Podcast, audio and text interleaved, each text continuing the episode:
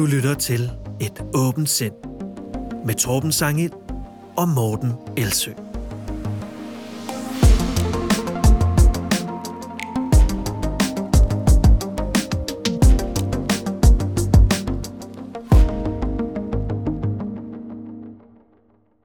I dag skal det handle om nogle helt konkrete eksempler på øh, fejlslutninger og reaktionsmåder, som er typiske for, for konspirationsteoretikere.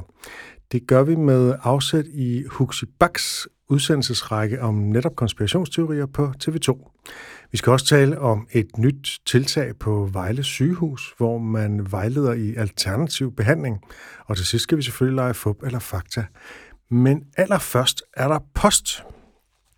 Øhm, jeg har nemlig øh, tømt vores indbakke, som øh, var ret proppet. Endelig. ja. Jeg vil understrege, øh, at vi ikke svarer på alle mails, og det er kun er nogle få, der, øh, der kommer med her i programmet. Men når det er sagt, øh, så tør jeg godt nu igen nævne vores e-mailadresse. Det har jeg undret i den senere tid, fordi jeg simpelthen ikke kunne overskue det, men øh, nu kommer der færre mails ind, så, øh, så det er mere overskueligt nu. Så nu vil du gerne have nogle flere? Ja, nu vil jeg egentlig gerne have nogle flere. Og øh, altså, ideelt set, så vil jeg jo gerne kunne svare på dem alle sammen. Det kan jeg bare ikke. Øh, og heller ikke dem, der stiller gode spørgsmål, eller kommer med, øh, eller beder om gode råd, for eksempel, eller kommer med gode forslag osv. Men skriv ind på sind heartbeats.dk og regn ikke mere for svar. Men skriv alligevel. Fordi vi er glade for at øh, få forslag til emner, som vi kan tage op. Også dem, vi ikke bruger. Vi har sådan en lang liste over emner, som, øh, som vi kunne tage op. Ikke? Og vi er selvfølgelig også glade for ros, tak for den, og vi er også glade for at få rettelser, når vi siger noget forkert osv. Mm. Ikke? Øhm, eller øhm, når der er noget, vi gætter på, som lytter og så har mere forstand på. Og det er faktisk øh, to af dem, som jeg vil tage op nu. Ja. Altså, hvor jeg sådan lidt løst har gættet på nogle ting i forlængelse af fodbold og fakta, og så er der øh, nogle lyttere, der har skrevet ind med nogle mere præcise bud. Bo Simonsen, han øh, skriver i øh, forlængelse af nogle bemærkninger fra en gammel fodbold og fakta, hvor jeg udkaster den hypotese, at skader af hundebid, det er måske er blevet mere sjældne, fordi der ikke er lige så mange postbud. Hmm, ja, det, var, det, det var en lidt, lidt frisk hypotese. Ikke? Øh, Bo han skriver, tror I ikke, at det også er en indvirkende faktor, at post postkasserne nu står i skæld og ikke ved hoveddøren?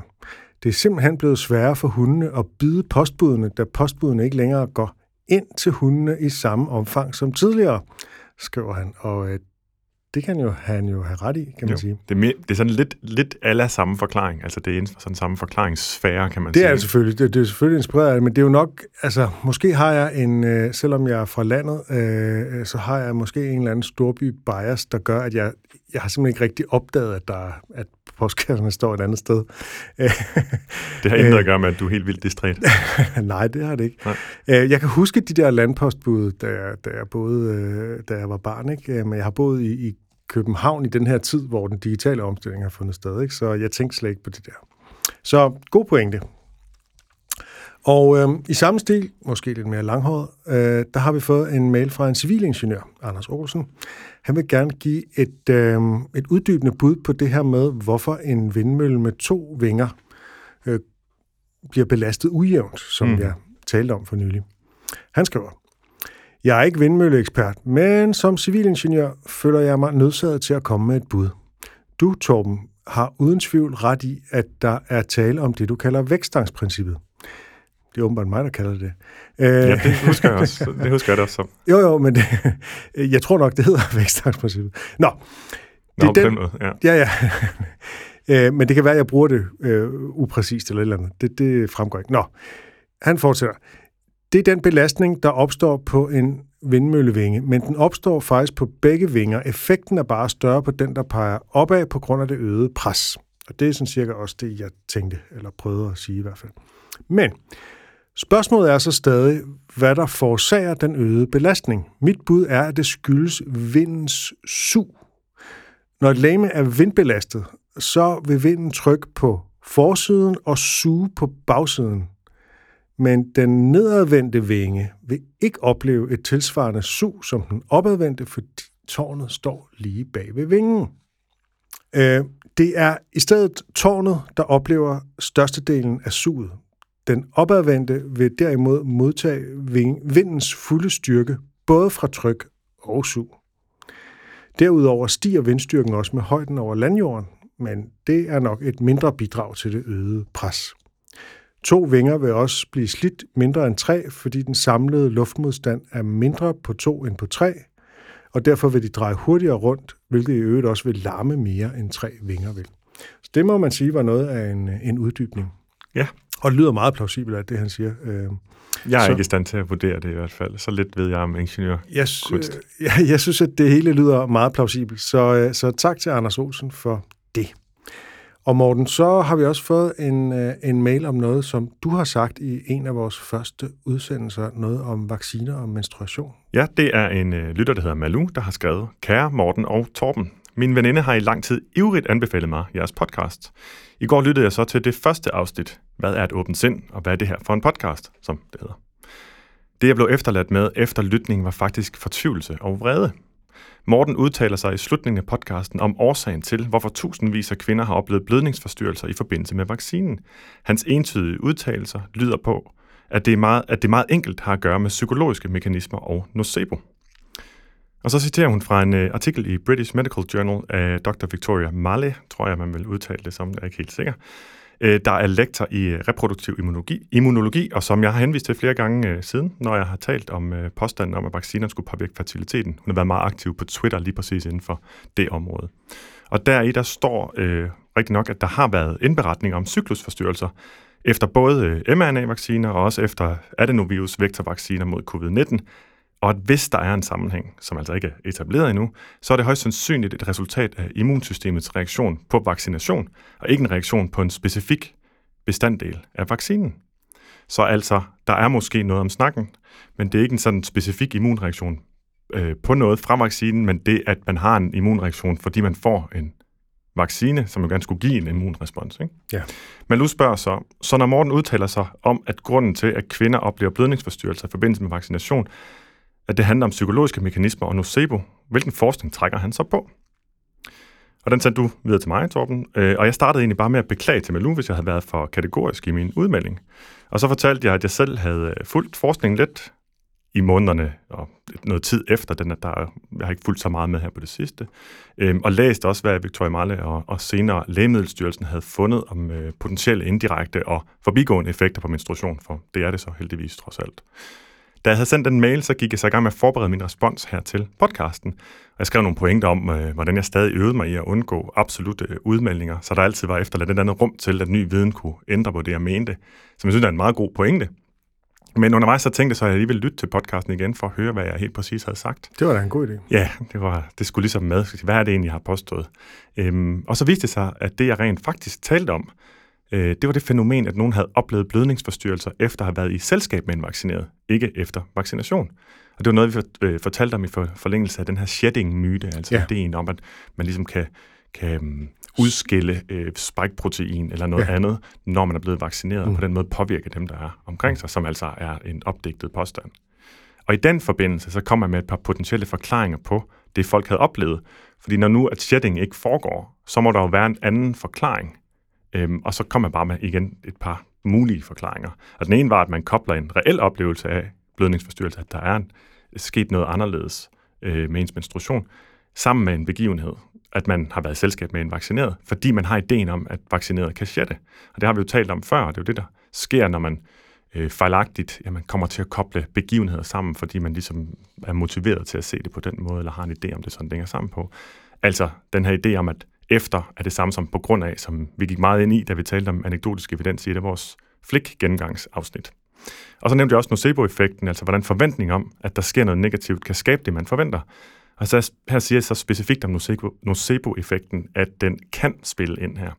Så jeg bemærker altså, at der faktisk ikke er absolut i min påstand, og at det også handler om noget helt andet. Ja, så det du taler om er noget andet end det, som Malu er blevet vred over. Øh, og det, øh, ja, det er jo interessant, at du først tænker, det, har jeg, det er jeg måske kommet til at sige, og så bagefter, så, så tjekker du efter, og så finder du ud af, øh, og det kunne man selvfølgelig i bagklubskabens lys sige, at det skulle du have gjort som det første, men øh, finde ud af, at det var faktisk ikke det, du sagde. Det Jeg var synes, noget ikke, det er andet, du så, om. jeg synes ikke, det er så usundt, at jeg valgte den anden reaktion først. Nej, men den er, det har jo selvfølgelig måske skærpet din, din øh, udtalelse, hvis du skal udtale dig om sammenhængen mellem selve vaccinen og blødningsforstyrrelser. Jeg synes sådan set, jeg blev klogere af hendes øh, øh, respons alligevel, fordi jeg trænger til at blive gjort opmærksom på, skulle jeg lige til at sige, eller jeg i hvert fald bestræber mig på at være mere og mere opmærksom på ikke at komme med absolute påstande, fordi det er faktisk en, en rigtig god måde at sikre sig mod at komme til at sidde fast i et eller andet. For jo mere, jo mere absolut en påstand man kommer med, jo mere omkostningstungt er det også at skulle trække land fra den. Når så det er sagt, så er det så ikke så relevant her alligevel. Øh, så i mit mailsvar til Malu, det før jeg hørte podcasten igen, der lagde jeg mig egentlig fladt ned. Øh, og det var også det, jeg troede, jeg skulle her. Men når jeg hører, hvad jeg faktisk siger, så er der ikke rigtig nogen grund til at trække land på det. For jeg taler slet ikke om blødningsforstyrrelser efter vaccination. Og det er altså kun det, for lige at vende tilbage til artiklen, som den artikel i British Medical øh, Journal handler om. I den artikel understreger øh, Victoria Malle i øvrigt igen, at blødningsforstyrrelserne er forbigående og ufarlige, og de ikke betyder, at vaccinerne påvirker fertiliteten. Det er bare vigtigt, fordi der har været den kobling, Ja. at hvis man oplever et, ændre, et ændret, en ændret cyklus kortvarigt, eller oplever blødningsforstyrrelser, og der så har været de her fortællinger om, at det påvirker fertiliteten, så kobler man de to ting sammen. Men det er altså to forskellige ting, Ja. og der er ikke noget overlap eller nogen øh, forbindelse mellem de to ting. Øhm, og der er altså efter stadig, eller efter rigtig mange undersøgelser, forskellige typer undersøgelser, stadig intet, der tyder på, at der er nogen øh, effekt på fertiliteten ved at lade sig vaccinere, eller ikke med coronavaccination, med vacciner. Og øh, mange ting viser det sig også. Det er også forklaret, det vidste jeg ikke. Det er nyt for mig, men der er rigtig mange ting, der kan have en forbigående effekt på blødningen, der er hormonelt styret og, og, og meget påvirkelige. Hvis de blødningsforstyrrelser, som nogen har oplevet efter vaccination, har med vaccination at gøre, så er der altså blot en effekt af den her helt ufarlige og normale immunrespons, øh, kroppen har på det at blive vaccineret. Noget man også har set ved andre vacciner. Og jeg linker til en fin artikel fra TV2's øh, nyhedssite, der henviser til artiklen i British Medical Journal, og hvor både Victoria Malle og øh, professor i klinisk gynækologi i øh, gynækologi, Pernille Ravn fra Odense Universitetshospital, er citeret. Og så vil jeg gerne lige sige en afsluttende bemærkning om det der med anekdotisk evidens. Der er meget stor forskel på at betvivle, hvad folk har oplevet, og så at betvivle deres årsagsforklaring. Mm. Folks oplevelser, dem skal man tage alvorligt. Mm. Men forklaringen skal mødes med sund skepsis, for alt for ofte så er den blevet til på baggrund af fejlslutninger. Og så tænker jeg, at når nu vi taler om ikke at komme med absolutte udmeldinger og taler om shedding, så så vidt jeg kan forstå, så har der i gamle dage været tilfælde af shedding med nogle tidligere vacciner, der bygger på en helt anden teknologi end de her mRNA-vacciner, hvor det ikke kan forekomme. Øh, Ja, specifikt rigtigt. polio-vaccinen. Øh, poliovacciner. I sjældne tilfælde kunne man ved en særlig type kontakt øh, rent faktisk overføre noget af. Men der er jo nogle store forskelle, øh, som det fører for vidt at komme ind på nu. Og men den på- simple forskel er, at det er en levende svækket virus, Ja, og det har vi ikke at gøre præcis. med. Øh, de- Så derfor kan, kan de der viruspartikler øh, partikler, øh, i sjældne tilfælde blive overført.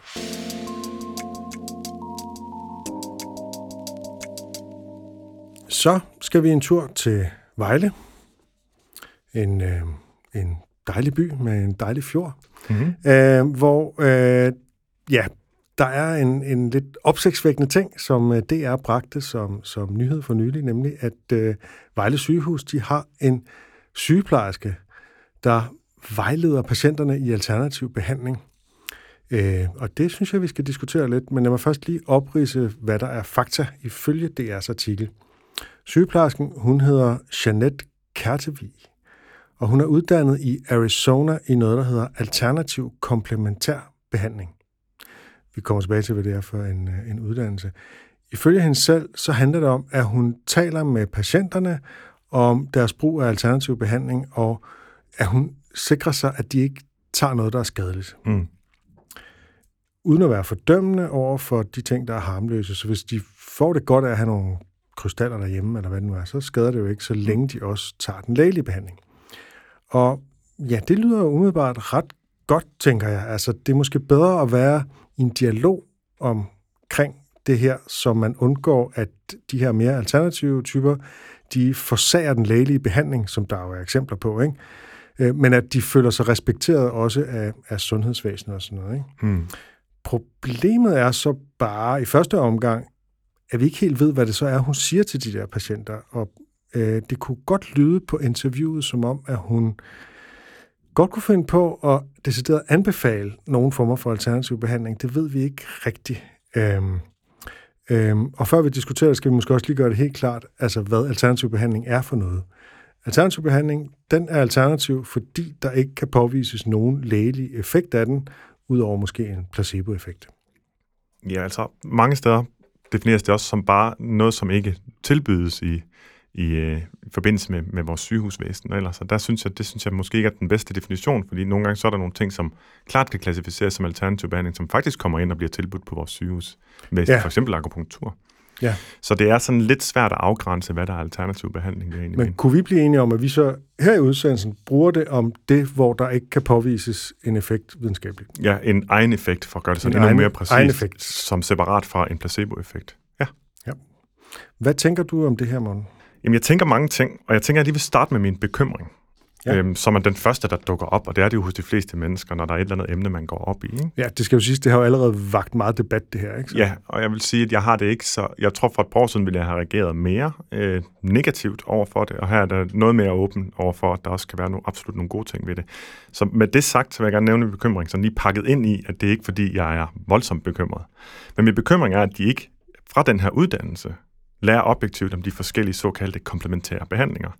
Komplementær behandling, alternativ behandling, øhm, komplementær og alternativ behandling, alle de ting er egentlig sådan typisk synonyme. Det er forskellige måder at indpakke de samme typer af behandlinger, som har eksisteret, øh, nogle af dem gennem 50 eller 100 eller 200 eller flere år. Ikke? Øhm, bare for at sige, at det er typisk bare en, man pakker det ind i et nyt begreb, og så, men det er egentlig de samme ting, det dækker over.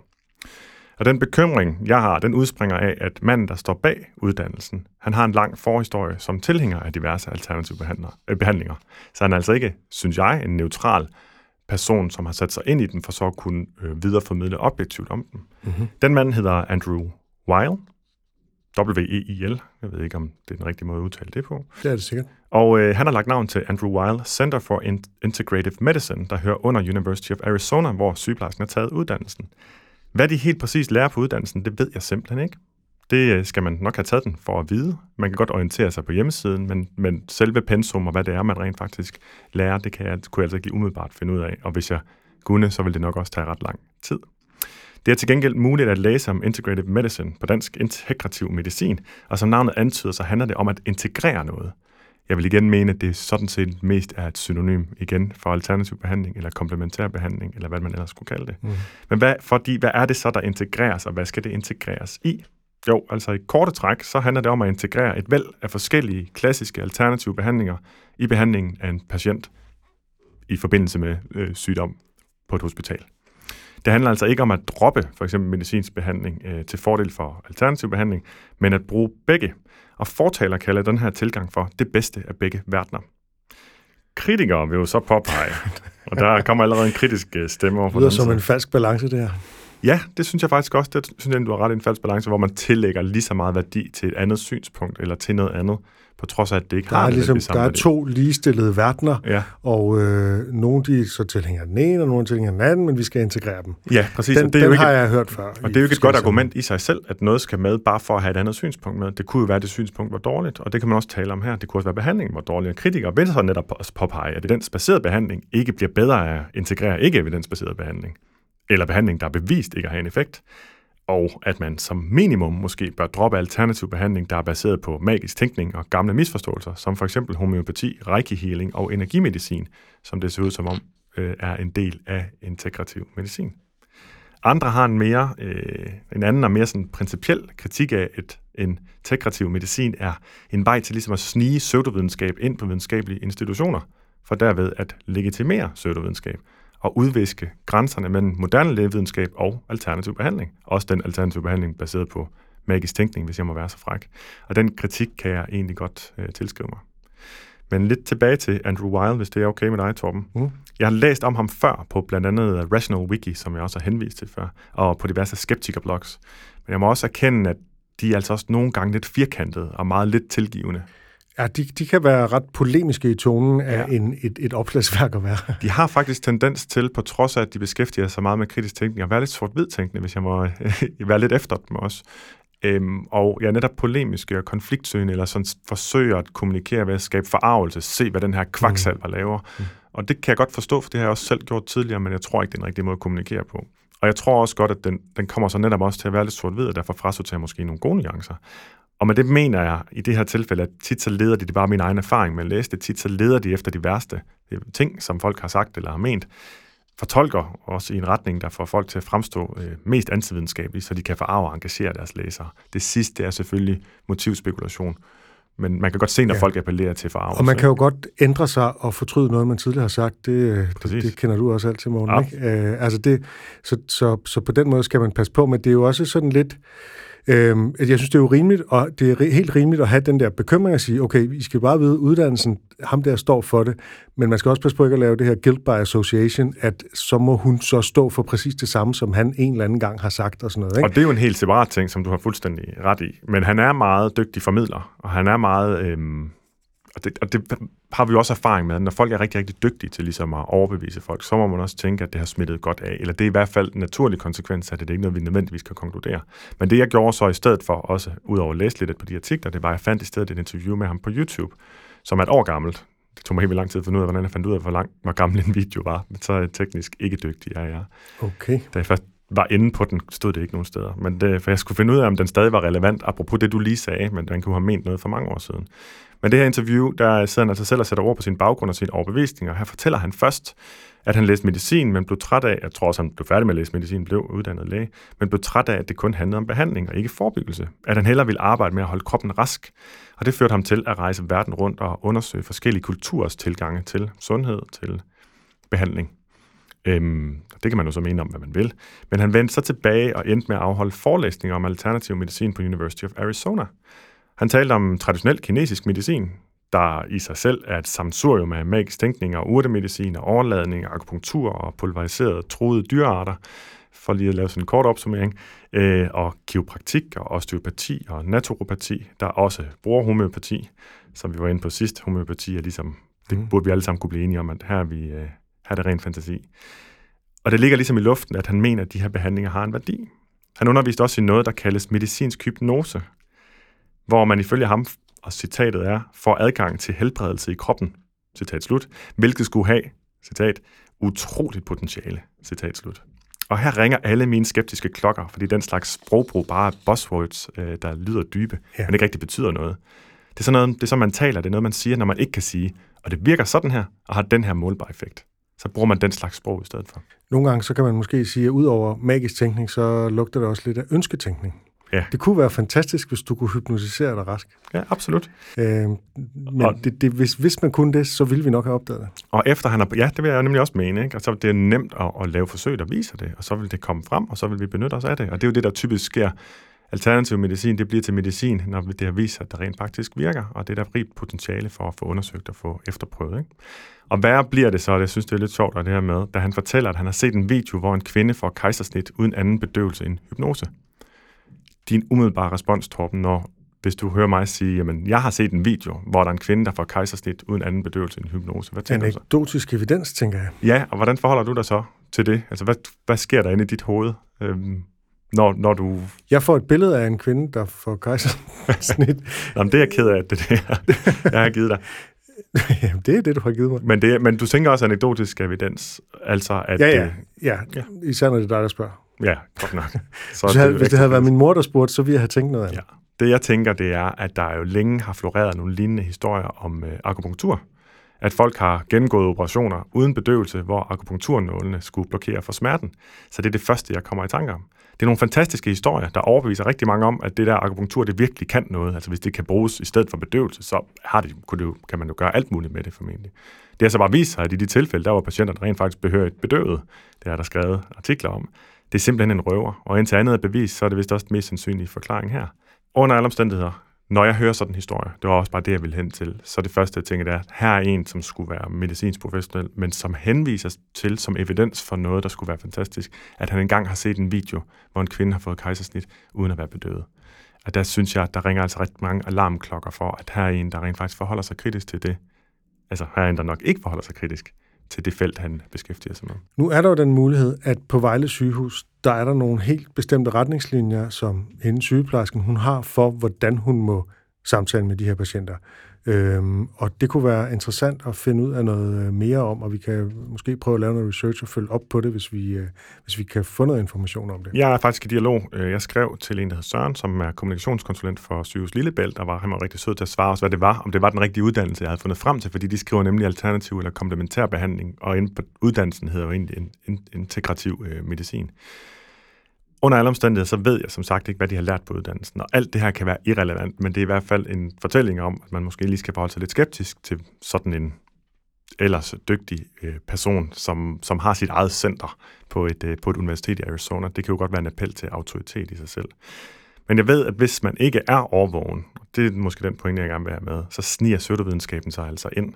For dens sprog og dens fortællinger, de er besnærende, men desværre også korrumperende over for det reelle ønske om at blive klogere og bedre i behandlingen. For pseudovidenskaben, den er forstokket, og den er forfalden til anekdotisk evidens, og ingen af delene gør vores behandlinger bedre. Når så det er sagt, for at vende tilbage til det første, du var inde på, så er selve samtalen med patienten et helt andet kapitel. Ja, fordi det kan jo være, hvis nogen de faktisk får det bedre øh, psykisk, mentalt af at have krystaller liggende i vinduet, så er det måske ikke i en situation, hvor de lider af en dødelig sygdom eller et eller andet, at man skal begynde at sige, ja, men det virker jo ikke. Altså, der, der er det måske at sige, okay, hvis det virker for dig, by all means, uh, go ahead, fordi det netop ikke er skadeligt. Altså, at i det, i det hele taget at være belærende over for sin patient og bedre vidende, det er sådan set ikke rigtig noget, folk de får så meget gavn af. Det er noget, som også gør, at folk måske lukker lidt i. Altså, jeg er enig i, at lukkethed over for patienternes ønsker og interesser, det er en skidt ting i enhver sådan patient-relation. Øh, de skal kunne sige sandheden til deres sygeplejerske og til deres læge, og de skal kunne lytte uden fordomme. Og det er kun godt, hvis sundhedsfaglige kan tale øh, med om det, og forstå, hvorfor patienterne har den interesse, og forklare, mens det sagtens øh, kan være rart at mens det sagtens kan være rart, så har det ingen effekt nødvendigvis på selve sygdommen. Men man skal ikke gøre det på en lukket og belærende måde. Man skal ligesom tage det ind og også vide, hvornår giver det mening at sige noget. Og som Jeanette vist også siger, i hvert fald ifølge ham Søren, jeg talt med, så kan det jo også betyde, at man netop anbefaler, at man går en tur i naturen, i stedet for, at det formentlig har en bedre effekt, end hvad det nu lige har fundet frem til, at de kunne prøve alternativ behandling. Ja, gåtur er faktisk øh, i det hele taget godt for ja, folks velbefindende. Til sidst vil jeg bare lige nævne en interessant Twitter-tråd, hvor der er en kvinde, der spørger, om det virkelig kan være rigtigt, det her på Vejle sygehus, at de har ansat sådan en person. Og der er så en, der tag, tagger uh, ham, der hedder Jan Lindebjerg, som er overlæge netop på Vejle sygehus. Og uh, hvor de fleste nok vil sige, at det vil de ikke udtale sig offentligt om, når det, det er deres arbejdsplads, så er han faktisk modig nok til at svare. Så derfor vil jeg lige læse hans svar op, som er øh, spreder sig over fire øh, tweets, men de er jo korte. Han skriver, jeg udtaler mig her som privatperson, og det er jo ret vigtigt, og ikke som ansat på Vejle sygehus. Vi kommer ikke udenom, at alternativ behandling er kommet for at blive, og at mange patienter opsøger det. Noget er harmløst, mens andet er farligt. Det er fint med rådgivning, som sigter mod at undgå farlige behandlingsformer, direkte såvel som indirekte farlige. Personligt har jeg det okay med, at patienterne benytter sig af harmløse placebobehandlinger, under forudsætning af, at de forstår, der er tale om det. Hvis man påstår, at en placebo er mere end det, så lyver man over for patienterne, hvilket er i strid med lægefaglig etik. Jeg kan godt have min tvivl om, hvad man konkret lærer i Arizona, det er så det, som, som du er inde på. Mm. Og til sidst skriver han så konkluderende, jeg mener ikke, det er respektløst over for patienten eller det lægefaglige, at man for eksempel fortæller patienterne, at man har sat sig ind i den påtænkte alternative behandlingsform og den forskning, der er lavet omkring den, og på den baggrund ikke mener, det vil hjælpe. Mm. Hvad tænker fint. du om det svar? Ja. Jamen, det er jeg helt enig i, og, ja. og jeg synes, det er et rigtig godt ja, en kort opsummering af, hvad det, hvad det ligesom handler om som, som mit indspark også var bare at sige, mm, der er nok lige en grund til lige at forholde sig en lille smule skeptisk til, hvad er det for en information, der så er kommet ud fra det center? Er den egentlig objektiv information om alternativ behandling, eller er den lidt for, for herligende? Fordi så går det jo ikke i retning af det, som Jan øh, håber på, at man kan gøre her, og som jeg også selv synes vil være en god idé. Lad os sige, at det var de sidste ord om det for nu.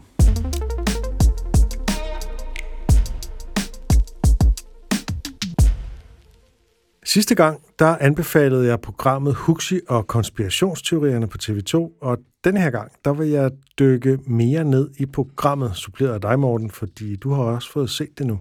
Ja, det har jeg. Det blev på egen hånd. Jeg ville egentlig gerne have set det med dig. Det, det kom til at fremstå, som om jeg ikke havde lyst til det, men ja, lige få det, det til at passe også, i min kalender. Ja, det er jeg ked af. Øhm, og grunden til at gøre det, det er, at man i det her program kan se nogle øh, virkelig gode versioner af mange af de fejlslutninger og andre standardreaktioner i det hele taget, som, som vi har talt om her i podcasten fra konspirationsteoretikernes side. Jeg må også sige, at jeg er glad for, at du anbefalede det. det jeg er svært begejstret for det, især de senere, øh, senere episoder eller afsnit. Øh, også mig. Øh, jeg synes, det, det, det er virkelig et vellykket program, der mm. gør noget af det, som vi synes, man skal gøre, nemlig på den ene side at gå i dialog med konspirationsteoretikerne og samtidig faktatjekke deres påstande. Øhm, og så igen lade dem kommentere mm. på de her faktatjek. Ikke? Jo. Øh, det er simpelthen også grundformen her. Ikke? Der er fire afsnit, og hver afsnit har et emne. Det er henholdsvis vacciner og 5G og corona og deep state. Øhm, de hænger selvfølgelig sammen, kan man sige, fordi mange vil tro på dem alle sammen, når de tror på en af dem. Ikke? Mm-hmm. Øhm, men øh, det er meget fornuftigt at dele dem op, fordi som altid så fyrer det med påstanden, af, og selv med den her opdeling, der kan øh, fokus hurtigt ryge, hvis ikke man er skarp. Men jeg synes faktisk, at Huxi Bak, han er ret skarp, og samtidig så har han den store kvalitet, at han er god til at tale med mennesker, han er uenig med. Mm. Han har sådan en, en, en afvæbnende façon, ikke? Absolut. som øh, gør, at han ikke virker truende eller polemisk, men bare som en, der gerne vil finde ud af, hvad der er op og ned i alt det her, og som jo har varedeklareret, at han ikke tror på konspirationsteorier. Så det, det er helt, øh, der er ikke noget sådan suspekt, eller hvad kan man sige, fordækt hedder det. Nej. Øhm, og samtidig så stiller han jo så alle de her kritiske spørgsmål, ikke? Med formen, jeg skal bare lige forstå, når du siger sådan her, og eksperterne siger sådan her, hvordan kan det være? Det er sådan ligesom øh, hans, hans tilgang til det, og det synes jeg er en rigtig god tilgang. Og, og han gør også det, som jeg synes, det er en noget, som først dukker op senere, han næsten specifikt siger det, men jeg kan lige så godt nævne det nu. Han beder dem om at prøve at overbevise ham. Ja. Og det synes jeg er en rigtig, rigtig god idé. Ja. Fordi så går det også væk fra, at man er selv på defensiven på en eller anden måde, eller man kan øh, sidde og blive bare spist af med, med just asking questions, som vi har talt om før. De prøver, skal simpelthen prøve at overbevise ham om det. Så kan han selv sige, "Men jeg er en kritisk tænkende type, jeg forholder mig skeptisk til det hele. Prøv at overbevise mig, og så, så skal jeg nok, hvis, hvis, jeg, hvis det du siger, det er velunderbygget, så vil jeg gerne tro på det. Men du skal ja. gøre en indsats. Så den konkrete form er altså, at Huxi han mødes med en konspirationsteoretiker per afsnit, ikke? Som, eller i hvert fald de tre første afsnit, som fortæller ham, øh, hvordan de mener, det hænger sammen. Og så tager han de her påstande med ud i verden, og researcher og faktatjekker, det har han selvfølgelig folk til, der er jo en hel redaktion bag det her, ikke? Og så øh, taler han med en, en ekspert på netop det emne i hver udsendelse, og går tilbage med det, han har fundet ud af, både ved faktatjek og samtale med eksperten. Øhm, går tilbage til konspirationsteoretikerne, som så reagerer på de her konfrontationer med virkeligheden. Ikke? Mm-hmm. Og det er især de her reaktioner, som jeg så synes er interessante. Ikke? De er nemlig meget typiske. Så, øhm, så det, jeg nu vil gøre, suppleret dig, Morten, det er, at jeg vil analysere lidt på, øh, på udsendelsen, bruge nogle af de her begreber, vi har øh, bagt bak på bane i podcasten, og, øh, og også i hvert fald en, som vi ikke har haft før. Ja. Øh, kan du gætte, hvad det er? Øh, der er selvfølgelig øh, mange flere påstande øh, og reaktioner, end jeg gennemgår her, øh, og de får heller ikke faktatjekket dem alle sammen i udsendelsen, fordi udsendelserne er ret korte, øh, og det, det kan være en svaghed ved dem. Altså man har lyst til, at de skal faktatjekke alt, hvad de siger. Det har jeg i hvert fald, det kan jeg forestille mig, at du også har, Morten, sådan nogle øh, faktanørder som os. Det oplevede jeg faktisk ikke. Nej. Jeg oplevede faktisk, at som helhed, der fungerede det nemlig, også selvom det ikke alt sammen blev tilbagevist, fordi det blev tydeligt rigtig ofte, at jamen, når, man, når man nu kan se, at der er kommet 17 påstande, og vi bare random tjekker en 3-4 stykker af dem, og de ikke passer, så begynder den, den, den skeptiske serie også at tænke, jamen altså, der er jo ikke hold i det her, og man behøver ikke nødvendigvis tilbagevise alt for at kunne se, jamen hvis det her det er en del af forklaringen, det, der gør, at de tror på det, og det falder fra hinanden, så er det måske ikke særlig velbegrundet. Det tror jeg, du har ret i. Og så skal jeg lige understrege, det handler ikke om, hvem der siger det her, selvom jeg nok skal nævne, hvem det er, der er med i udsendelsen selvfølgelig, men det handler om at vise nogle typiske eksempler på, hvordan øh, konspirationsteoretikere plejer at møde faktatjek og modargumenter. Mm. Øh, fordi jeg kan genkende dem alle sammen fra mine diskussioner øh, gennem årene med konspirationsteoretikere. Øh, emnerne er sådan meget øh, 2021, kan man sige, men diskussionsformen, øh, det, den, er, den er jo... Øh, Velkendt og gammel. velkendt og gammel, ikke? Øhm, det går igen fra, altså i forhold til alle mulige konspirationsteorier, fra flad jord til krigen i Ukraine, og fra månelanding til 9-11 osv. osv. Ja, og faktisk også de gange, jeg startede jo med kun at ytre mig om ernæringsmisinformation, og det viste sig også, når først man gik sådan rigtig ind i en diskussion, så der, hvor folk de sidst forfaldt til, var den samme type argumentation, som man ser med konspirationsteoretikere nu, som jeg er sikker på, du også bringer på banen. Lad os øh, simpelthen tage dem i rækkefølge. Det første handler om vacciner. Øhm, Mianne Søndergaard har en bed and breakfast, øh, hvor coronavaccinerede ikke må komme ind. Altså, de må slet ikke komme ind i huset. Øh, og hun taler også derfor også med Huxi uden for huset. Mm.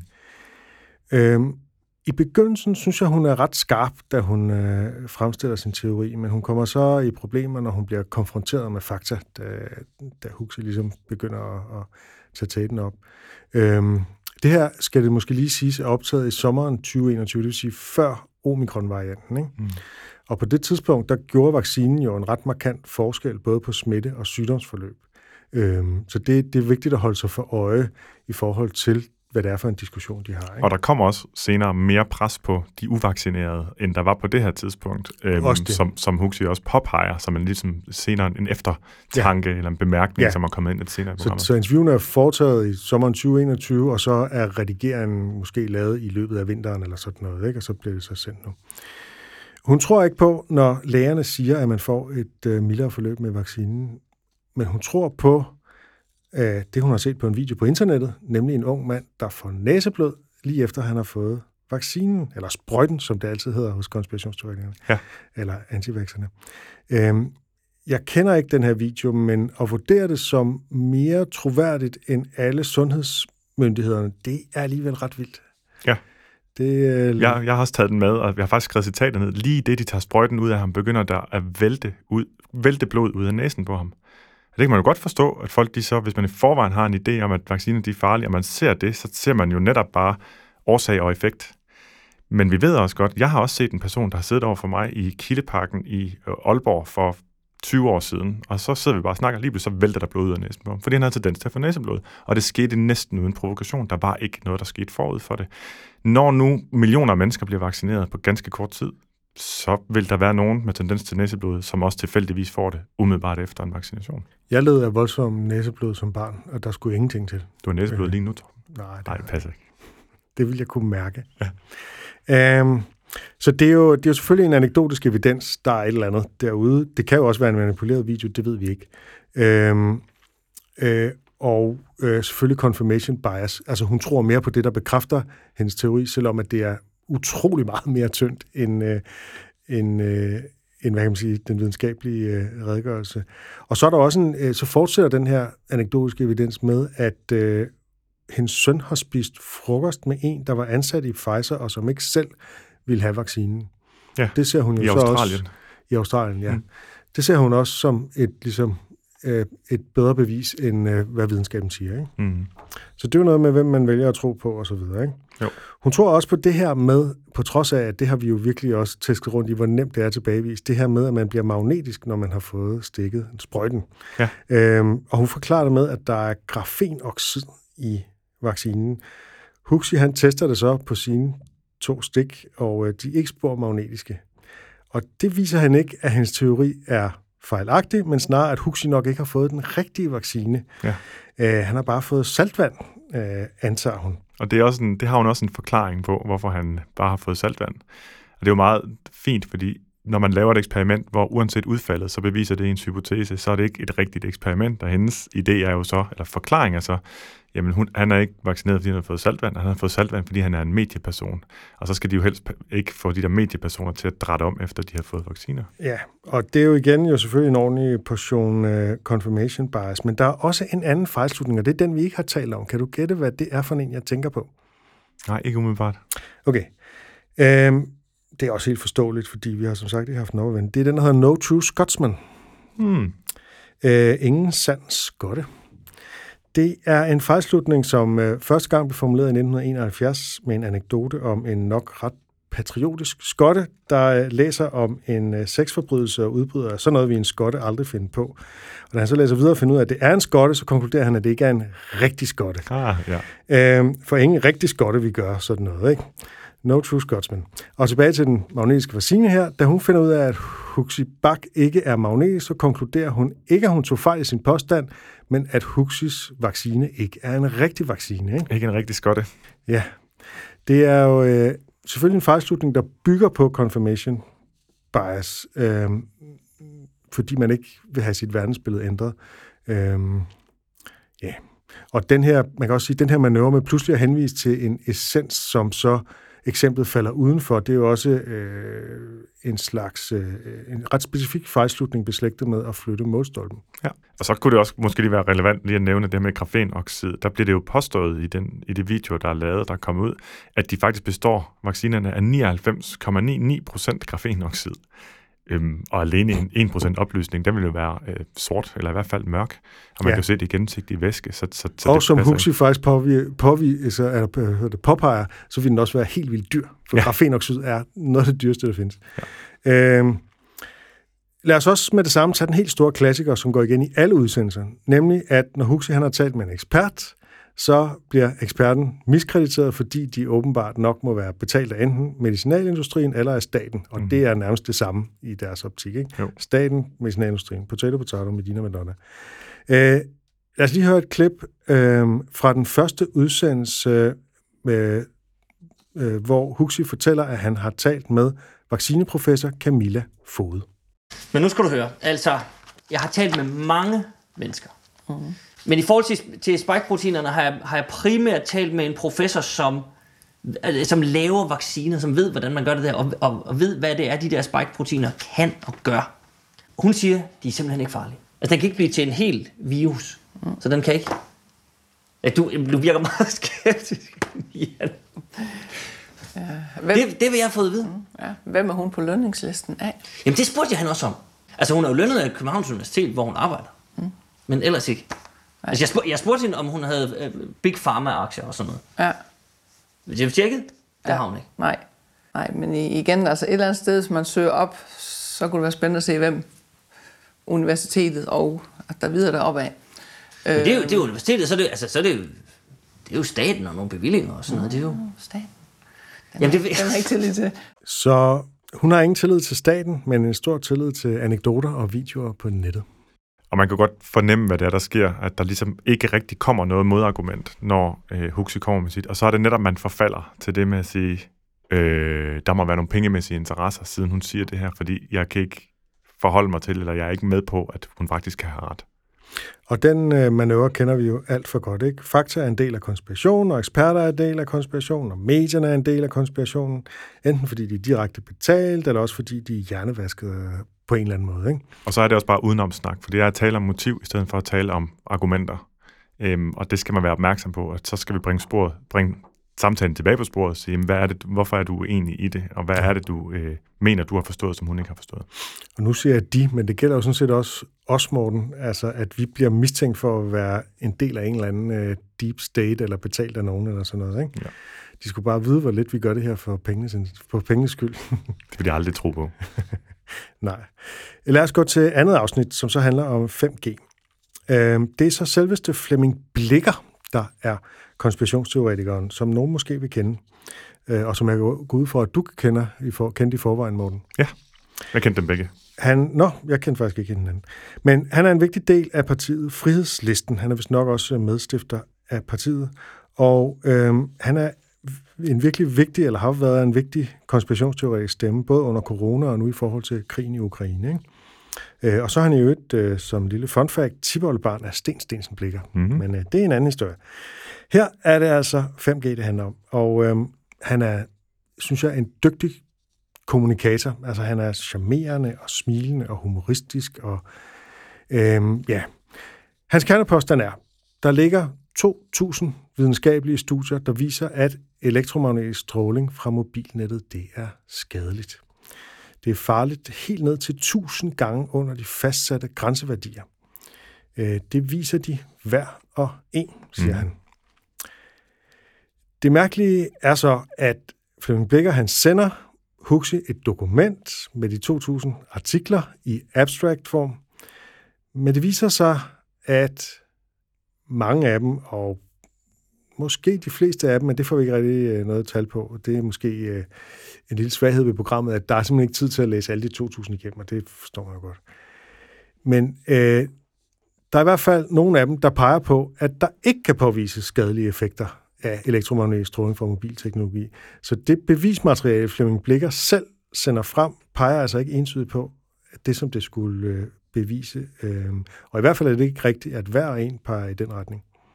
Og Jeg vil også sige, nu har jeg været, ligesom du nævnte før, vi har, vi har prøvet at være i forskellige af den her type samtaler, eller dialoger, eller debatter, eller diskussioner, eller hvad man nu skal kalde det før. Så snart Flemming Blikker sagde, der findes 2.000 videnskabelige peer-reviewed studier, der viser det her, så tænkte jeg, bullshit. Og det er jo bare min tanke, det er jo ikke sådan, jeg vil formulere det udad til, sagde det så højt her, ikke? men det er min første tanke, fordi jeg har hørt det så tit før, at man benytter sig af sådan øh, øh, et kæmpe stort tal for, hvor hvor evidensbaseret det er, i stedet for at tale om, jamen, hvad viser evidensen egentlig? Her har jeg et studie, der tydeligt viser, hvis det var der, så vil man vise det frem i stedet for. Det er sådan en klassisk modus operandi, at man kompilerer lister af studier, artikler eller links, og så argumenterer med antallet af studier. Men folk de læser den så ikke. Nej, og så, så det er sådan en med- udmeldelsesstrategi, en Ja, form for præcis. skriftlig version af Gischgallup eller sådan Lige noget. ikke? præcis. Det har jeg også øh, netop tænkt over. Jeg kan huske det en gang også med, med, med, med en, der hedder Ninka Bernadette Mauritsson, som har skrevet Kernesund familiebøgerne og går meget op i noget, der hedder et, et, et alternativt behandlingskoncept, der hedder Detox, som findes mange versioner af. Hvor der også var nogen, der var i debat med hende. Jeg var sådan bare lidt på sidelinjen. Jeg, jeg tror også, jeg var blokeret på det tidspunkt. Øhm, og så argumenterede hun simpelthen med, jamen ham, der påstår det her, havde 600 slides i sit forelæsning. Jamen, så må det jo være rigtigt. Og det er præcis den samme type argu, øh, altså argumentation. Det er, hvor mængden af argumenter, og det er ikke kvaliteten af argumenter, der bruges til at vinde diskussionen. Og jeg synes, Huxi håndterer det helt perfekt. Han starter med bare at kigge på ét studie. Og der bliver de, finder de ud af, at her står der faktisk, at der ikke er nogen far forbundet med det, og Mm. vender sig tilbage til det senere. Og så er det jo interessant at se, hvordan Flemming Blikker så reagerer på det her. Ikke? Og han siger så, at ja, der er måske et par hundrede af undersøgelserne, der ikke finder noget skadeligt. Så der har han jo altså flyttet målstolperne. Ikke? For før der sagde han, at hver en pegede på, at det var skadeligt. Mm. Men så bliver det endnu mærkeligere, fordi på et tidspunkt så siger han, at det slet ikke er undersøgt. For alle forskere er i lommen på industrien, altså mobiltelefonindustrien, må vi antage. Ikke? Øh, og det er jo ret vildt. Altså først så siger han, her er en masse forskning i peer-reviewed tidsskrifter, der påviser, at mobilsignaler er skadelige, og så det er slet ikke undersøgt. Det er jo et eksempel på det, vi har talt om som selvmodsigelse. Altså at konspirationsteoretikere lynhurtigt kan skifte mellem to selvmodsigende påstande, Ja, øh, ja det ret i. indbyrdes selvmodsigende teorier. Øh, det sidste eksempel, jeg har fra det afsnit, det er så hans reaktion på et klokkeklart faktatjek, som øh, ja, er lidt øh, tørt juridisk, men altså, Flemming Blikker siger, at der ikke er grænseværdier for styrken af mobilsignaler, kun retningslinjer, og at man ikke kan blive straffet for det. Huxi han finder så ud af, at der er grænseværdier i EU, og at man kan blive straffet for at overskride dem. Det burde være fuldstændig klart, men Flemming Blikkers, øh, ja, han har flere reaktioner. Den første reaktion er bare at benægte det, og øh, så kontakter Huxi direkte Energistyrelsen, der svarer, at der er grænseværdier. Øh, kan du huske, hvordan Flemming Blikker reagerer på det? Ja, han afviser bare Energistyrelsen som autoritet. Han kalder Energistyrelsens udsagn for bullshit, og kalder deres øh, ingeniører for inkompetente. Han forklarer ikke hvorfor. Han siger bare, at det er de. Og han siger, de aner ikke, hvad de taler om. Mm. Det er altså Energistyrelsen, han her taler om. Og hvad kalder vi den effekt, Morten? Åh, det har jeg ikke lige tænkt over. Dunning-Kruger-effekten. Ah, ja, selvfølgelig. ja, det, ja, ja, det er, ikke, det er ikke nogen quiz, det her. Nej. Men altså, at man overvurderer sin egen viden, ikke? Jo, jo. Øh, jo mindre den er, så at sige. Det er i hvert fald en Og, fortolkning og af, hvad der, samtidig der undervurderer eksperters viden, kan man sige. Det er den, det er den version, hvor man, hvor man et, undervurderer øh, andres øh, eksperters viden i forhold til ens egen. Jeg vil sige, det der bare sker rent faktisk, er, at han bare blankt afviser, når der kommer kritik og siger, jamen dem synes jeg bare så er inkompetente. De er jo inkompetente, fordi de ikke siger det, øh, han siger. Mm. Der kommer i hvert fald ikke anden forklaring på, hvorfor de skulle være det. Jeg synes også, der er en interessant ting ved det her. Det er jo, at øhm, det her det handler om at gå op i, at der er, skulle være noget farligt i luften omkring os, som påvirker os og slår en masse mennesker ihjel eller gør os syge. Hvis man nu gik op i, hvad der var i luften, som lige nu var lovligt og som var farligt, så vil man demonstrere mod afbrænding af alle fossile brændstoffer. Det slår en million mennesker ihjel årligt, afbrændingen af fossile brændstoffer, ifølge et studie fra Health Effects Institute i Boston i USA, som jeg øh, linker til. Det er ikke noget, jeg har sat mig vildt meget ind i, men her har vi data. Det er rimelig uomtvisteligt, at det slår vildt mange mennesker ihjel. Og det er i luften omkring os, og det er lovligt. Hvis man nu rent faktisk ville, hvis det var det, man gik op i, så var det det, man ville demonstrere imod. Og det er bare, der er bare par, lige to små pointer med det, og det er, at konspirationsteoretikere, altså den drivkraften er jo blandt andet at være Rasmus modsat. Det handler ikke om at tale imod noget farligt. Og så er der det, som vi har talt om for lang tid siden også, at det flytter jo fokus væk fra de reelle problemer. Og det er det, det, et af de største problemer. Der er nok flere øh, store problemer med konspirationsteorier, men det er, at man flytter fokus det forkerte sted hen. Man finder et eller andet let mål for sin øh, kritik, som så er fiktivt, og, og, og så øh, overser man de reelle problemer. Mm. Og i tilfældet med, med QAnon, der er det jo sådan noget børnetrafficking, som Ja, jo præcis. er et problem et helt andet sted, end der, hvor de kigger hen. Og som der er organisationer, der tager sig af. Øh, øh, og det er især noget med Afrika og sådan noget. Det skal vi slet ikke gå ind i nu. Øhm, det tredje afsnit handler om øh, corona, og der har de så en øh, Christian Nørmark, som er en mand, der er selvstændig, hvis nok i et boligfirma, og øh, som på Twitter er meget hardcore i sine udmeldinger, hvor han vil have livstidsdommen for landsforræderi til alle politikerne og kalder folk for halvhjerner, hvis de er uenige med ham og sådan noget. Ikke? Jo. Men her i programmet, der forestår han langt mere mild og lyttende og indimellem næsten nuanceret. Hans grundpåstand, den er, at pandemien ikke er udbrudt ved et tilfælde, men har været planlagt længe. Det er den teori, der også bliver kaldt for pandemic. Mm. Og til den teori hører altså, at øh, coronapandemien er indført af sådan en lille magtelite for at kunne indføre en ny verdensorden, hvor de får endnu mere magt og endnu flere penge. Fordi det er det, der driver verden. Øh, det skal siges, at øh, indimellem så kommer han med korrekte påstande, såsom at Socialdemokratiets Jesper Petersen undlod igen og igen i et ret pinligt tv-interview at svare på, hvad det var for nogle myndigheder, som Mette Frederiksen øh, hun henviste til, da hun sagde, at det var myndighedernes anbefalinger at lukke landet ned. Og når de så kommer med, når han kommer med, i det hele taget, når de i programmet kommer med korrekte påstande, så får de også credit for det. Ikke? Mm. Og så siger Huxley, det her, det er rigtigt nok. Ja, og det er jeg enig med dig i. Altså også Ja. ja. sådan personligt, Ja. siger han. Men altså, han siger så også, at øh, pandemic-teorien, den kan underbygges med, at både WHO og Bill Gates og Anthony Fauci, som jo er USA's svar på Søren Brostrøm, at de har talt om i overvis, at der vil komme en pandemi. Og øh, ja, det har de, men det er der ikke noget odiøst i, fordi mm. det gør der med jævne mellemrum, så det er ret logisk, når man beskæftiger sig med folkesundhed og prøver at være forberedt på, at der kommer en pandemi. Og det, at man taler om, at der nok vil komme en pandemi igen, det er ikke det samme som, at man ved, hvad det er for en pandemi, og det er slet ikke, at man selv har fremstillet den. Nej. Så det er det, der hedder, øh, hvad man kunne kalde for falsk årsagsforklaring, ikke? og den altdominerende mistænksomhed, som vi også har været inde på. Ikke? Ja. Der er ikke nogen virus, mener han også, fordi ingen forskere har været i stand til at isolere den. Og der bliver det selvmodsigende endnu en gang. Ja, enten at øh, nogen har fremstillet den, øh, eller at øh, den slet ikke eksisterer side om side. Og det er jo en udbredt påstand, det her. Den har bare ikke noget på sig, som Huxley jo også hurtigt finder ud af ved at tale med en immunolog, som siger, at øh, hun har selv isoleret den. Hun kan bekræfte, at det har man på laboratorier over hele verden. Hun gør det jo rigtig godt, synes jeg. Yep. Og øh, det er selvfølgelig klart, hvad øh, hans respons er til det.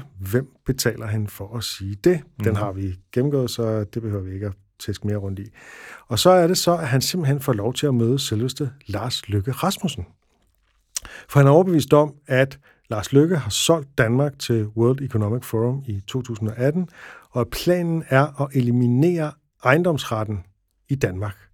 Ja, vi kommer jo på den måde vidt omkring, kan man sige. Øh, og han sidder altså så over for Lars Lykke og konfronterer ham med sine idéer. Øh, og det er sådan set en meget fin samtale, hvor Lars Lykke forklarer, at der ikke er noget i den aftale, der handler om at afskaffe ejendomsretten eller afgive suverænitet. Og de der videoer af World Economic Forums stifter, der hedder Klaus Schwab, som man hele tiden henviser til, de er taget ud af en sammenhæng. Mm. Det viser sig faktisk at være endnu mere manipuleret, fordi der er tale om, øh, finder man ud af, nogle tweets, øh, der aldrig har eksisteret, men er blevet til ved sådan en billedmanipulation, så det ser ud som om, at Klaus Schwab han skulle have tweetet, at i 2030 er der ikke længere nogen, der ejer noget. Det er simpelthen falske tweets, og det er dem, Nå, han henviser til. Ja. Det er altså ikke en video. Øh, Nej, for, for Lars Løkke, han prøver at se, om han kan finde en, en mere rationel forklaring det er på, jo hvorfor det, det. Lars Lykke har jo ikke mulighed for at gå ud og faktatjekke. Han skal jo ligesom bare huske, hvad har han set, og der er jo også videoer i omløb med jo. Schwab, der siger alle mulige mærkelige. Men han gør noget rigtig fint. Han siger, at jeg har ikke set hele videoen. Og det er den respons, Ja. ja. alle skulle have, når de ser et øh, få sekunders klip eller et minuts klip, lad os sige. Lad mig lige se, hvad resten af videoen siger, fordi vi ved, at vi kan blive manipuleret til. Altså, hvis man tager noget ud af kontekst, kan det komme til at lyde som noget helt andet. Og i begyndelsen er, er Lars Lykke meget venlig. Det er han sådan set hele vejen igennem, men man kan bare mærke, at han bliver lidt træt af at blive beskyldt for alt muligt. Især øh, som venstremand for at, at blive beskyldt for at vi afskaffe den private ejendomsret. Mm. Øh, det går han jo ret meget op i at bevare som, øh, som liberal. Ikke? Øh, og så kommer der endnu et eksempel på den her Dunning-Kruger-effekt, øh, fordi øh, konspirationsteoretikeren her, han øh, siger bagefter, at han ikke mener, at Lars Lykke har forstået den aftale, han selv har skrevet under på. Og Lars Lykke siger jo ikke, at han selv har skrevet under på den. Han siger, at han selv har formuleret den. Så, så, så det bliver ikke mere... Øh, øh, det bliver næsten ikke et bedre eksempel på det, kan man sige. Han mener i øvrigt også i den mere kuriøse afdeling, at åbningsceremonien ved de olympiske lege i 2012, det var øh, en reklame for coronapandemien. Han en sådan- reklame for coronapandemien. Jeg I kan godt dvæle 2012. Lidt. Ja, Nå, men også bare, at hvorfor skulle man... Altså, jeg kan slet ikke forstå den Ja. øhm, idé om, Ja, at det- man skulle reklamere for en pandemi. Det giver ingen mening. Men altså, der er jo nogen, det er jo ikke noget, han selv har fundet på. Det er garanteret noget, der ligger derude. Ikke? Han ser sådan en masse symboler på det. Selve stadion er udformet som en coronapartikel. Det rigtige billede af stadion, eller det billede viser så at være manipuleret. Det rigtige billede viser egentlig bare, at det er cirkelformet. Ikke? Jo, Øhm, der er vildt Og- bare nogen, der har tegnet en corona-lignende form oven på stadion, som øh, Huxi tydeligt viser. Han, Huxi har simpelthen set den her åbningsceremoni igennem, og øh, han kan ikke rigtig se alle de der analogier. Og som du er inde på, altså, hvis pandemien var planlagt, og det hele var et røgslør, hvorfor skulle man så reklamere for det i 2012? Det, øh, Der er altså, ingen sammenhæng. Øh, det er decideret paternicity, som vi også har talt om. Det er, at Ja. man ser mønstre alle vegne. Man finder et eller andet i en eller anden random begivenhed, der kunne med øh, en, en overdreven øh, fortolkerholgerhat på øh, lyde som en reklame for corona. Ikke? Jo. Det er no, at forbinde nogle, nogle prikker og punkter, som ikke øh, kan forbindes, og som ikke giver mening at forbinde. Og her der når han så til det, som vi her i programmet har døbt en næsten-erkendelse. Øh, han medgiver, at han nogle gange havner for langt over i den konspirationsteoretiske grøft. Øh, men så straks efter, så kommer så retfærdiggørelsen. Og den er, at det er fordi, vi står over for en massiv misinformation, som han siger. Mm. Så ideen er altså, at det er okay at viderebringe misinformation, hvis modparten gør det samme. Ja. Og det er enten fordi, han begår det, som man kunne kalde for two wrongs make a right fejlslutningen. Ja. Man plejer at sige, two wrongs don't make a right, Ja. men det modsatte er så two wrongs make a right. Altså hvis du har, hvis, hvis du har gjort noget forkert, så må jeg også gøre noget forkert. Ikke? Mm. Og det baserer jo så på baserer sig jo så på præmissen om, at det, han ellers læser, det er misinformation, og derfor må de godt hive i den anden retning. Lige præcis. Øh, det er så den anden mulighed, at han, at han tænker, at man er nødt til at trække i den modsatte retning med alle tænkelige midler. Altså man må gerne bruge misinformation til at trække i den modsatte retning. Øh, og der vil den kritiske tænkning jo mene, at selv hvis han har ret i, at der var massiv misinformation på den anden side, så er løsningen nok ikke at skabe misinformation, der bare går i den modsatte retning. Så er det måske bare at påpege misinformationen. Så det eneste, vi ved med sikkerhed efter hans udmelding der, det er, at han i hvert fald er med til at dele og måske skabe misinformation, som han erkender. Ja. Det fjerde program handler så om Deep State, og øh, der bliver det for alvor vildt, fordi nu er det så hele den her QAnon-pakke, der kommer på banen med adrenochrome og det hele. Og øh, påstandene kommer så fra de tre deltagere i de andre programmer, og jeg tager lige et par eksempler. Christian Nørmark, han bringer den teori på bane, som jeg også har set rundt omkring i QAnon-fora, øh, at når politikere de står med hænderne på en bestemt måde, hvor fingrene peger nedad, og tommelfinger og pegefinger mødes, så er det et signal om, at man er med i planen. Og det gør alle de store statsledere og andre usual suspects, det kan man se på billeddokumentation. Øh, Det er en kombination, vil jeg sige, af paternicity og det, der hedder nefarious intent. Altså, de, Mm. må, de må have ondsindede øh, planer, og something must be wrong, og hele den der pakke. Øhm, Da Huxi så siger, at det måske bare er noget, man gør en gang imellem, nemlig placerer hænderne sådan, så svarer Nørmarker, det gør han i hvert fald aldrig. Og det er så her, det bliver nærmest komisk, fordi at øh, programmets researcher har simpelthen fundet et klip øh, fra et tv-interview med Christian Nørmark, hvor han placerer hænderne præcis sådan der. Og øh, der tror jeg også, vi når til en form for næsten erkendelse her. Ikke? Jo. Først så griner han, men så prøver han så at slippe ud af det sådan ved at sige, hvorfor er det så vigtigt, om det er et signal eller ej? Jamen, det har du lige baseret et eller andet på. Hmm. Øh, du har brugt det som tegn på, at der er en kæmpe konspiration. Ikke? Jo.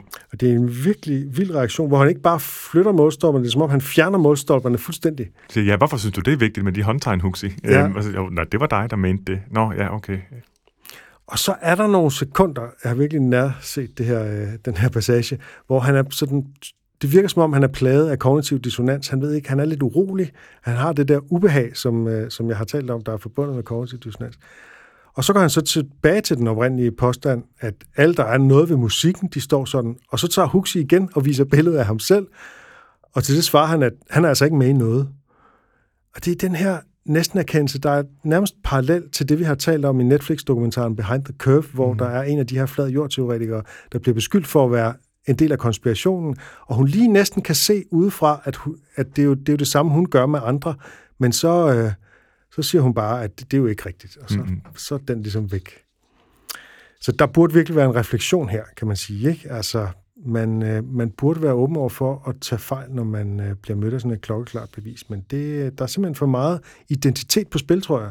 Ja. Når man, øh, så det bliver ved den her næsten erkendelse. Okay, øh, så har vi også Flemming Blikker, som i den sidste udsendelse her påstår to ting. For det første, vi har ikke demokrati i Danmark. For det andet, vi har et begrænset demokrati i Danmark. Ja. Det er jo altså selvmodsigelsen igen. To modstridende teorier, der eksisterer på samme tid. Øh, fordi de begge to er i strid med den officielle forklaring, og så er det jo lige meget, at de modsiger hinanden. Han begrunder det med, for ham er det sikkert to sider samme sag, han begrunder det med, at det er dronningen, der bestemmer det hele på vegne af en frimuragtig organisation. Det er sådan en kombination af en formulering i grundloven, øh, og så det, at dronningen er øh, æresmedlem af en fjollet forening, der hedder Christian den 4. Lav. Det er sådan nogle folk fra Aalborg i nogle sjove dragter, der deler humørlegater ud til lokale Aalborgensere. Det kan ikke blive mindre øh, Illuminati-agtigt, øh, tænker jeg næsten. Ikke? Altså det, det er en meget lokal, øh, munter forening, øh, hvor det hele egentlig er lidt for sjov. Ikke? Jo. Øh, som dronningen så er æresmedlem af. Og ideen om, at de skulle styre dronningen, som så styrer regeringen, den er meget, meget svær at tro på, og der er heller ikke noget som helst, der tyder på det. Nej, det er kun en idé. Der er en hel del mere, der tyder på, at det rent faktisk er regeringen, der regerer landet i samarbejde med deres embedsfolk. Ja. Øhm, men han forsøger altså desperat at, at forbinde nogle punkter, ikke connect the dots, som også er sådan en ting. Øh, men grundlaget det er så tyndt, at teorien den falder fuldstændig fra hinanden. Det er virkelig ikke den bedste forklaring på, hvordan magten fungerer i Danmark. Og det, jeg synes er så fedt ved det her, jeg mener jo netop, at det er et rigtig godt eksempel på, hvordan man skal håndtere konspirationsteorier, som jeg også var inde på tidligere, eller konspirationsteoretikere, bed dem om at forklare, hvad det er, de mener. For jo mere Huxi beder om at få, for, få forklaret det, og prøver at forstå det, og beder om at få uddybet, hvad det er, Flemming Blikker mener, jo mere afklædt bliver han og hans forklaring egentlig. Altså han kan slet ikke formulere noget, der bare minder om en sammenhængende teori om, hvad der i virkeligheden foregår. Øh, og han må slutte af med at sige, når Huxi siger, at øh, det er en god historie i hvert fald. Så siger han, ja, tænk hvis det er sandt, det jeg siger. Ja, tænk hvis det er Tænk, sandt. hvis det er sandt. Åh, jamen, du påstår, det er sandt. Ja, og baserer meget øh, Ja. øh, aktivitet og andre påstande på, at der er noget af det her, der skulle være sandt. Ikke? Fordi hvis Jo. det bare er en historie, man lige har digtet på, så vil man jo digte den og så gå videre i livet. Men her er altså noget, man virkelig dyrker, øh, men der er ingenting, der er sammenhængende i det. Og så bruger Huxi også øh, handlerens ravkniv i sin egen version som, øh, som forklaring. Altså måske er de ikke onde, de her politikere, men bare nogle kludermækler, som jeg tror, han får sagt. ja, ja. Lige præcis. Det er jo det. Altså, øh, mange af de skandaler, der jo er, det er jo fordi, at politikere er klodset, eller der er sådan lidt ja. et eller andet. Øh, øh, der kan jo nogle gange godt være noget galt, ikke? Der er jo ting, der er galt, men bare slet ikke på det niveau, som konspirationsteoretikerne forestiller sig. Mm. Øhm, og det er jo noget, vi har en demokratisk debat om, når det, når det sker, ikke? Og nu vi er ved øh, de fantasifulde påstande, så til sidst vil jeg lige tage fat i det, som udsendelsen også slutter med, nemlig Mianne Søndergaards påstand om, at, og den har jeg altså også set på nettet florere i QAnon-kredse, Okay. at Angela Merkel er Hitlers datter, og Barack Obama er Hitlers barnebarn. Ja. Og, Har du øh, faktisk tjekket den? den, den er så langt ude, så jeg ikke synes, jeg behøver at faktatjekke den, og det gør programmet heller ikke. Den, den bliver slet ikke kommenteret, den står bare og hænger, fordi et faktatjek nærmest er unødvendigt. Mm. Fordi det er øh, så fantasifuldt, at øh, man må i hvert fald sige, at den her med ekstraordinære påstand kræver ekstraordinære beviser, den, den, den, den gælder i hvert fald her. Hvis nogen kan påstå, den finde den mindste øh, tynde øh, øh, dokumentation af, at øh, der er noget her, så vil jeg meget gerne se den. Altså, jeg googlede bare, Hitler døde i 45, det er 77 år siden. Angela Merkel er 67. Ja, påstår hun. Men hvem er hun betalt af? Nå, jeg synes virkelig, det er en, en øh, meget fin øh, udsendelsesrække, som, som også netop, som vi jo så kan bruge til at, at vise, hvordan øh, konspirationsteoretikerne de, øh, de tænker. Ikke? Jo, og. Øhm. kæmpe stor ros til Huxi Bak for at gøre det, som vi alle sammen lidt skulle øh, følge efter at, at og, prøve at gøre, i stedet for at stille spørgsmål, øh, være nysgerrig, øh, være enig i det, der er at være enig i, øh, så snart det er muligt, og, og, og bede folk egentlig om at, om at overbevise dig om det, og så sige, jeg forholder mig kritisk til det, du siger, ligesom til alt muligt andet, men prøv at overbevise mig om, hvad det er, du tror på. Og jeg tror godt, vi kan anbefale dem til alle, der ligesom spørger, hvordan kan jeg diskutere med konspirationsteoretikere? Altså, man kan næsten sige, gør som Huxi, ikke? Jo. Nu er det selvfølgelig nemmere, fordi han har et research-hold og et TV-program i hold, og kan lige gå, øh, være væk i et par uger, og så komme tilbage. Og Jo, sådan, jo. den situation sidder man ikke altid i ved, ved en eller anden øh, julemiddag, hvor øh, en eller anden onkel begynder at, at tale QAnon. Og det er måske heller ikke alle, som er lige så meget, øh, er lige så dygtige, bare så naturligt til at sidde Nej. og stille spørgsmål, og ikke lade sig på en eller anden måde irritere eller provokere af de påstande, der kommer, men faktisk forholde sig, synes jeg, er et godt eksempel på at forholde sig virkelig åbent til det, Helt men klart. også kritisk. Men derfor kan man godt lade sig inspirere af det. Absolut. Øhm, ja, altså jeg så gerne, der var meget, mange flere programmer, og at de tjekkede flere påstande osv., ikke? men øh, det, det, det er, hvad der er. Øh, og øh, jeg synes, det er rigtig godt, netop fordi det generelle i det, det, det er måske, øh, det kunne være interessant at prøve med 9-11 og JFK og månelanding og alt muligt andet, men, men det afgørende er egentlig de her, øh, for mig i hvert fald, de her generelle reaktionsmåder. Dem kan man i hvert fald lære noget af i forhold til konspirationsteorier generelt.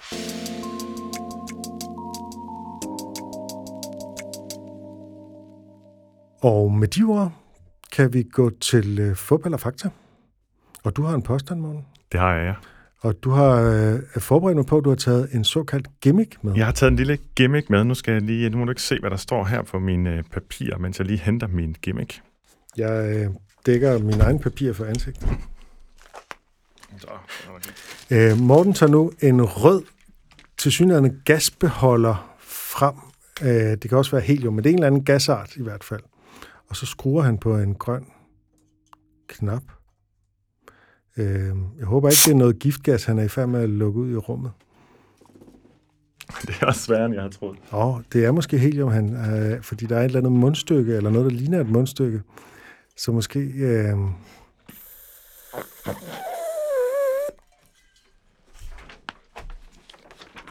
Og påstanden lyder sådan her. I 2002 lavede EU en regel om, at heliumflasker til hjemmebrug skulle indeholde 21% ilt, den samme koncentration som i atmosfæren, for at forhindre, at folk besvimede af iltmangel, hvis de inhalerede store mængder helium. Okay, det er en interessant påstand. Altså, at det skulle blandes med ilt. Øh, det er ikke en påstand, jeg har hørt før. Jeg er umiddelbart lidt øh, skeptisk over for den. Øhm, og hvad bygger jeg min skepsis på? Jamen, det er, at øh, det er blandt andet, at folk vil jo altså tage noget helium, og så vil de bagefter trække vejret. Så jeg har svært ved at forestille mig, at ilt blandet sammen med helium ligesom skulle være løsningen på øh, en eller anden form for heliummisbrug. Jeg synes faktisk, det lyder meget mærkeligt. Så jeg vil simpelthen... Jeg har, jeg har svært ved at se en... Men den kan du så komme med, hvis jeg tager fejl. Jeg har svært ved at se en forklaring på, at det skulle være nødvendigt eller hensigtsmæssigt. Tværtimod kan jeg forestille mig, at, at øh, hvis man blander øh, helium og ilt, at der så kunne ske et eller andet, som gør, at det slet ikke har den samme effekt. Det er ikke noget, jeg ved. Det, det, det, det, det ved du sikkert, øh, kan fortælle mig lige om lidt. Men øhm, øh, så jeg øh, siger, at det er fup. Og du har ret. Yay! Yay. Jeg vil ellers sige, at øh, jeg blev øh, voldsomt svimmel, efter jeg øh, forsøgte mig med det her Men stunt. var det på grund af iltmangel? Ja, det formentlig. Det ved jeg ikke. Det føltes i hvert fald sådan. Øhm, Men du klarede det meget godt. Jo, Jo, tak. af, at du var svimmel. det er bare noget, jeg fandt på, men det fandt jeg på, fordi jeg faldt over en lignende påstand på øh, Reddit. Nu har du afsløret, at jeg bruger al min fritid derinde, så kan jeg lige så godt være ærlig omkring, at der finder en masse. Forhåbentlig bruger du også noget af den sammen med dine børn. Ja, det passer også. Øhm, her påstår afsenderen, at man var begyndt at blande ilt i øh, på grund af heliummangel. Altså, det plejede at være rent helium, men nu er man ligesom blandet ilt i. Så han starter med den påstand, som han ikke lægger op til diskussion, og så undrer han sig med det samme over, at man ikke har brugt kvælstof, altså det, der er mest af i atmosfæren, i stedet, da det jo måtte være billigere end at tilføre ilt. Det Og det førte til, så, så til en øh, snak om, hvorfor det mon var, i stedet for at snakke om, om det overhovedet var sandt. Men jeg gik googlede det så, og der fandt jeg intet, der pegede på, at det var tilfældet. Jeg skrev også til sikkerhedslederen på Institut for Kemi på Aarhus Universitet, Peter Hall, som i øvrigt er ivrig bruger af diverse gasser og kemikalier til sine kendte kemishows. Og han sagde, at man selvfølgelig kunne købe helium i forskellige renheder, men han havde aldrig været stødt på, at man generelt blandede helium op med noget som helst, og især ikke ilt, øh, og derfor ikke troede på det. Så jeg tror, tør Det vil, jo også at det skulle, det vil jo skulle stå på flasken. Altså sådan noget skal man jo angive. Det vil jeg også er, mene, ja. Til gengæld fandt jeg så ud af, at der faktisk findes blandinger af helium og ilt, som man bruger til forskellige formål. For eksempel blander man, øh, så vidt jeg kunne læse mig til, ofte helium i de flasker, som dybhavsdykkere bruger, og det er for at undgå, at man akkumulerer en masse kvælstof i blodet, når man kommer ned på et højt tryk, hvilket er det, der kan føre til dykkersyge, når man så kommer op igen. Men det er vel så en lille, en lille mængde helium i forhold til ilt, ikke? Jo, og, og der er nogle forskellige måder, man kan blande det. Der, det har jeg simpelthen ikke forstand på, så det går jeg ikke mere ind i at påstå noget om.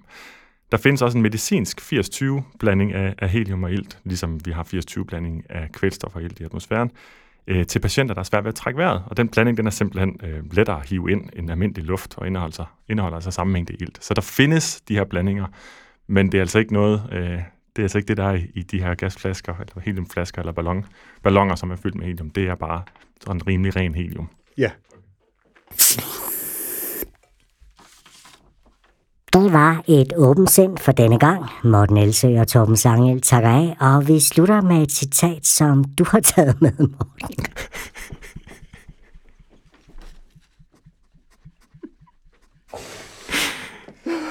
Nu, nu bliver jeg også syg. Ja, ikke?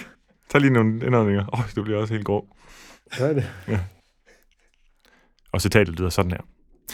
De, der kan få dig til at tro på noget grotesk, kan få dig til at gøre noget grusomt. Og det er min danske version af en engelsk omskrivning af et udsnit af en fransk tekst, skrevet af den franske filosof, poet og dramatiker Voltaire. Jeg nævnte det i et af de seneste afsnit, hvor du anbefalede, at jeg tog det med, Torben. Ja. Øh, og i lyset af endnu et masseskyderi i USA, der efter alt at dømme er motiveret af ideen om, at den hvide race i USA er i fare, så er det særligt relevant, synes jeg. Og det er en vigtig påmindelse om, at mennesker kan manipuleres til at ringeagte og dehumanisere og frygte andre i en sådan grad, at de, de, mener, det er moralsk rigtigt at gøre, det er at slå dem ihjel. Og hvis ikke det er et godt argument for aktivt at bestræbe sig på at blive umanipulerbar, så ved jeg ikke, hvad er. Ja, det var jo en racist, der gik amok i Buffalo og, og skød 10 mennesker, fordi han troede på den her konspirationsteori, som hedder The Great Replacement, ikke? Øhm, som simpelthen handler om, at Joe Biden er ved at udskifte den hvide amerikanske befolkning med sorte og jøder. Og det er jo også en teori, som øh, blandt andet bliver spredt af Tucker Carlson på Fox News, altså i mainstream medie, et mainstream medie, ikke? Jo. Øhm, ja, nå, det er en historie i sig selv. Det var sådan et mørkt sted at slutte. Vi skal selvfølgelig huske på, at de fleste konspirationsteoretikere er fredelige mennesker, selvom de nogle gange kan være meget fredelige.